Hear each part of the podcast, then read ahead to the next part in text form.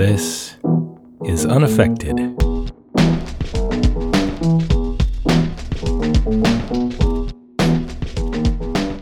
Welcome to Unaffected, a podcast that offers a curated look at some obscure, forgotten, and neglected singers of the mid 20th century. I'm your host, Ethan Stoller, and this is the bonus episode I've been promising for a while. Uh, this is my chat with Franklin Bruno. Uh, I met with him on the radio from Claremont, California, back at the end of July. And just to recap really briefly, uh, Franklin Bruno is a songwriter, one of my favorites, a scholar, a poet. Uh, he's an author. And just to give just an idea of what a great songwriter he is, I'm going to play briefly a song he wrote called Union Busting, as performed by Jenny Toomey, who recorded a full uh, CD album of his songs. And this song is, it's an amazing feat in just clever, uh, brilliant songwriting. And the song is an extended metaphor which compares a romantic relationship to a labor negotiation.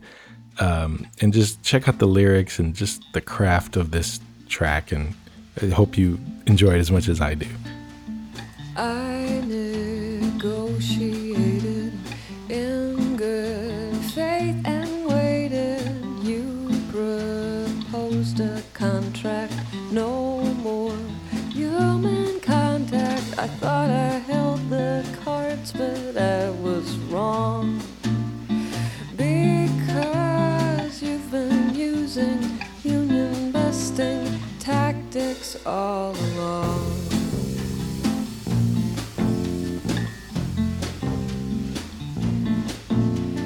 You're too enterprising for collectivizing, deadlocked in our summits while production plummets. My bargaining position seems so strong.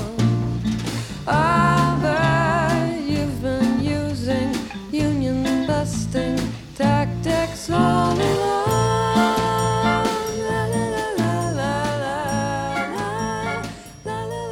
that's just a small taste of Franklin Bruno's genius. Let's get to the uh, interview we had. Um, bear with it a bit uh, because on the radio you can play entire songs without any repercussions, uh, and you can't do that on a podcast. The songs will be pared down a bit, and also the typical uh, way on the radio people discuss songs is to play a couple few of them first and then talk about them kind of in reverse order. Uh, that doesn't quite work in this format, so you'll you'll hear it'll be a bit there'll be some jagged cuts, but I want to play it so that we discuss the song uh, that we had previously heard. But I'll play you the discussion about it, and then I'll play the excerpt of the song so you can know what you're listening to. Also, there were a couple times where Franklin was a little late turning on my mic. So I'm going to reenact those parts because it's essentially you hear every word I had to say. So I'll uh, I'll see you at the end and uh, enjoy the show. Now, I would like to introduce briefly uh, Ethan Stoller. Hi. Hi. Ethan uh, runs a um, runs. That's the has founded, founded, executes, conceived, and executed a podcast uh, called Unaffected. Um, uh, you've done about uh, eight, ten at this Seven. point. Seven. Okay. And um, I first of all, I recommend it. Uh, it's uh, you can find it at its own own site, I believe Unaffectedpod.com. uh, but also on on you know your usual usual I, I won't even name the the corporate entities where you can find it but uh, each episode is about you keep it you keep it succinct which is another nice thing 20 minutes and um and each week he talks about uh, plays excerpts from sometimes entire songs and talks about um songs from his collection of uh, of records by uh, lesser known, generally female singers of the 1950s and, and 1960s. So the first thing, before we get into the specific songs, how at what point and how did that become um, a, a genre that you started focusing on uh, and and then collecting? First, I just have one correction. It's not exclusively about female singers only. Although, so far, I've only profiled female singers.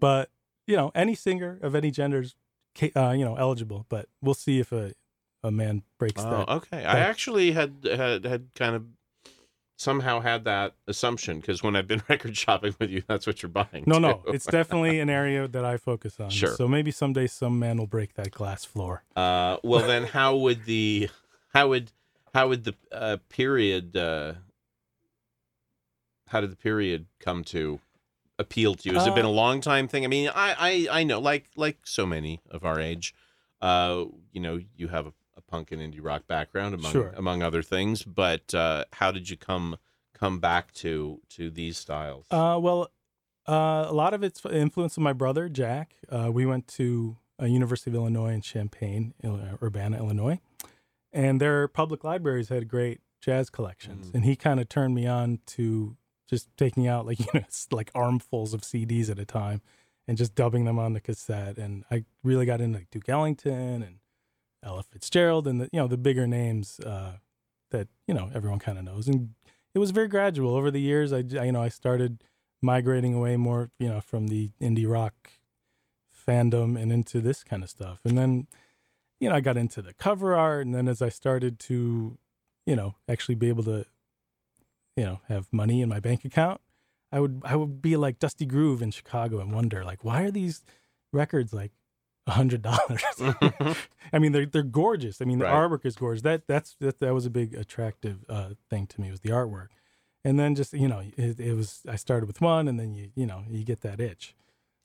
Well, I've I've tried to um, I, I try to to become attracted to genres where the records are not a hundred dollars, right? Yeah, like yeah. I, if you ever gone through it, Smart. you, you know, uh, or or you go to the record stores that don't care about that thing, right? Like I have so many um, uh, Broadway cast recordings that I got like at a at a at a punk rock record store. Oh yeah, there's this box of horrible. We don't want to even know Oh. what this is stuff from the 19, 1940s, 40s, and stories. 50s, right? and then so that's that's the trick. That's that's that's great. That's a good for trick. you.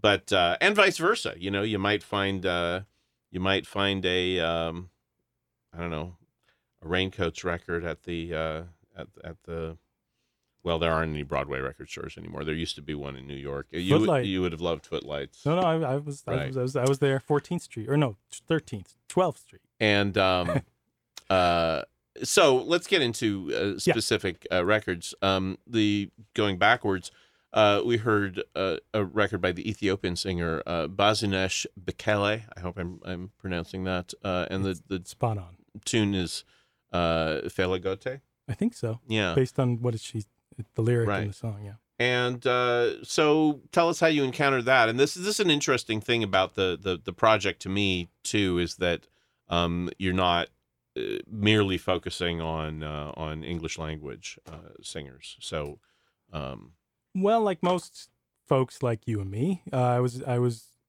originally introduced to Ethiopian music via the Éthiopiques Mhm. series. I'm sure you've heard those or seen them Sure. at least.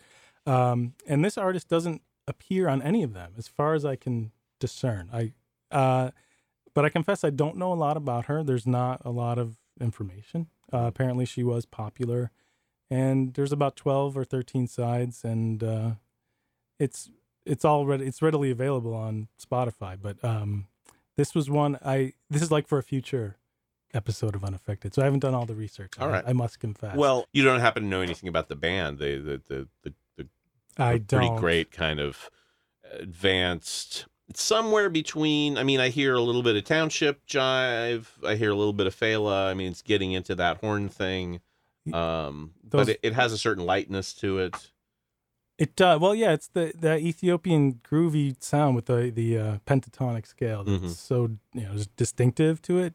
Um, but I don't know who the band is. I don't. This is one that just kind of lives in the ether of Mhm. my collection. But I just I I I love her performance and um, it, it's such a groovy record, and Mhm. I, I was eager to share it. But I, I'll do a little. I'll try to dig a little deeper and uh, a you know a little teaser for a future unaffected episode.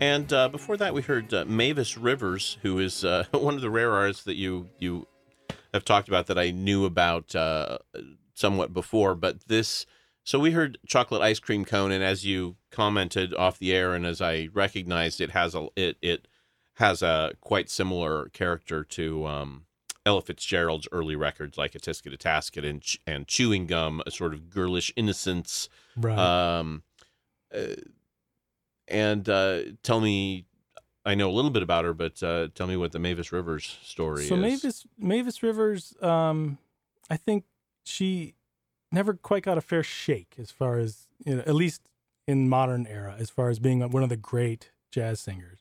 I think in her day she was recognized as such.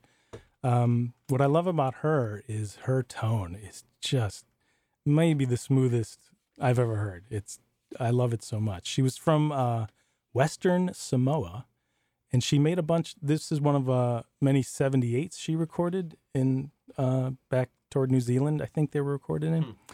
And there was this big gap in her career where she kind of sang with her sisters and like a three uh, woman harmony group, and then she kind of like for five years didn't make any records, and then kind of reemerged. I think in 1959 or 1960 with her own solo records. Uh, She was later on Reprise. Right. I I think- think I have one. I think I have the liner notes give me the impression it was her first American record, just called Mavis. I'm not absolutely sure. Of, Uh, I don't. I think the. I don't think that's her first one, but I'm not. and it has. Sure. Uh, I I got into it because it has um, a song called Massachusetts. Uh, Oh yeah. that's, uh, yeah which is like the the the the best um the best blues about massachusetts that you'll ever hear and it, it's it's a uh it's it's by the ragtime pianist lucky roberts and um and uh andy razaf fats waller's lyr- lyr- Oh. lyricist so it's uh, a, a cool song and she she sings it great and i had never heard it before it was a it was a um hit for uh gene krupa with anita o'day is why i know it but Oh. yeah she's a wonderful singer i would like to hear more and and did quite a bit i mean she had an american career did she play clubs and Yeah, she Yeah. put out I think five LPs Mhm. that were I think reasonably popular. You still see them all over you know used record stores, but I just feel like she's not in that pantheon of you know Sarah Vaughan and Anita O'Day. right i but wonder she might belong there. I should look in uh, i wonder if she's in um you know there's a couple of of big jazz vocal books there's will will friedwald's book I wonder don't think she's- I don't think she's in there. interesting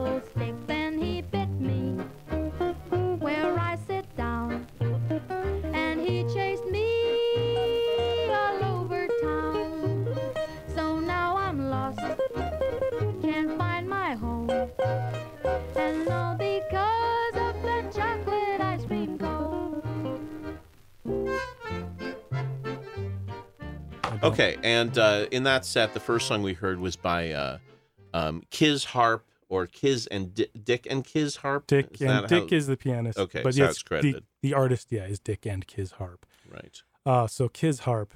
If you had to nail me down and just say who's my favorite singer, it would be her. Hmm. Like, re- like if you know, it's hard to pick one, but she uh, was from Indiana, I think Elkhart or South Bend, and she and Dick had like they were successful kind of nightclub duo in Chicago for a few years in the fifties, uh, and they relocated to Dallas and they founded uh, a jazz club called the 90th Floor, where there was like no talking allowed. It was one kind of one of these like if you go, it's understood. You don't talk, and so they recorded. So it's like the Stone.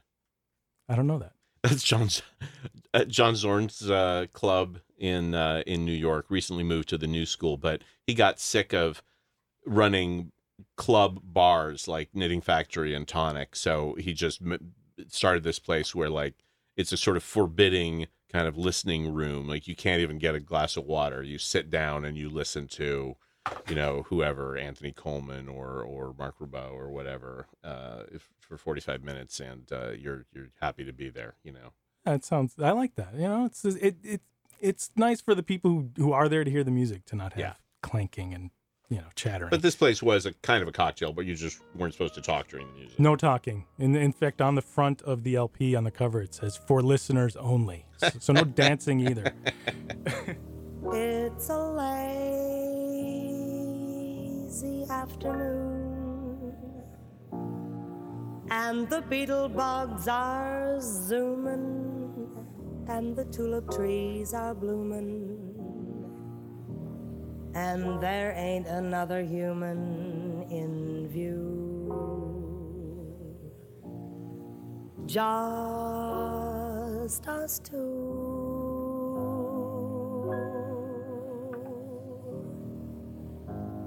It's a lazy afternoon, and the farmer leaves his reaping. In the meadow, cows are sleeping, and the speckled trout stop leaping upstream. As we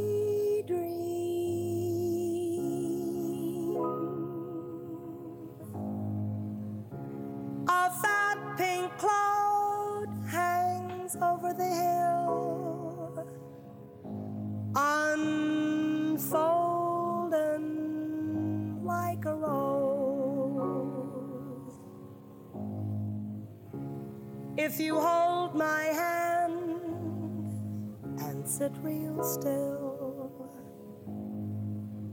you can hear the grass as it grows.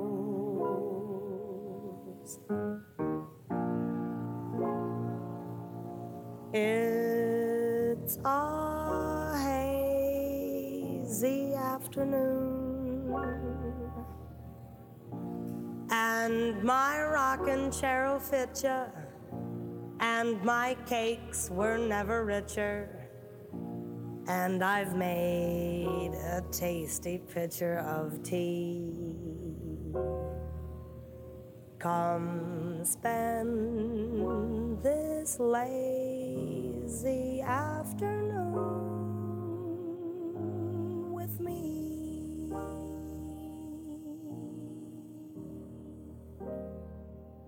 Uh, but she's great. I think, you know, her tone is the, very first time I heard her tone, I was a bit off put by the kind of huskiness, Mhm. and the vibrato is a little. She, but I, because of Kiz Harp, I learned to kind of love vibrato Mm. because I always associated vibrato with affectedness, Mm. like "Yeah," you know, it's like, Sure. "Oh, don't you know, spare me your. But she is just on point, and her intonation is is great. But her, what she is, I'm confident better at any other singer is diction. Hmm. She does uh, the the first song on that album is "Down in the Depths" on the 90th floor, which I'm sure you know. Cole Cole Porter. Uh, and the way she pronounced depths, all those consonants, without without being affected about it. It's just I'll Hmm. play for you maybe later. It just rolls off of her tongue, and it, it's just gorgeous. And she, yeah, if I were a songwriter, like she would be the one person I wish would sing one of my songs. Well, this was, uh, you know, that this is why um, Stephin Merritt called that project uh, one of his side projects, the the Sixths, right. right? Hyacinths and Hi- thistles. and called the record, yeah. And both of the records have titles with those diphthongs, and Wasps' and nests, that yeah. wasps nests. That was his. Um, I I, I feel like I'm. Uh, committing an FCC violation even even being that sibilant into the microphone here and uh the the the point was to kind of mess with the guest singers right by giving them vowels that like were not suited to their voices I did not know like- that. yeah that, I mean, I'm a huge, his. you know, Stephin Merritt fan. He he's almost as good as you at songwriting. oh can did we tape that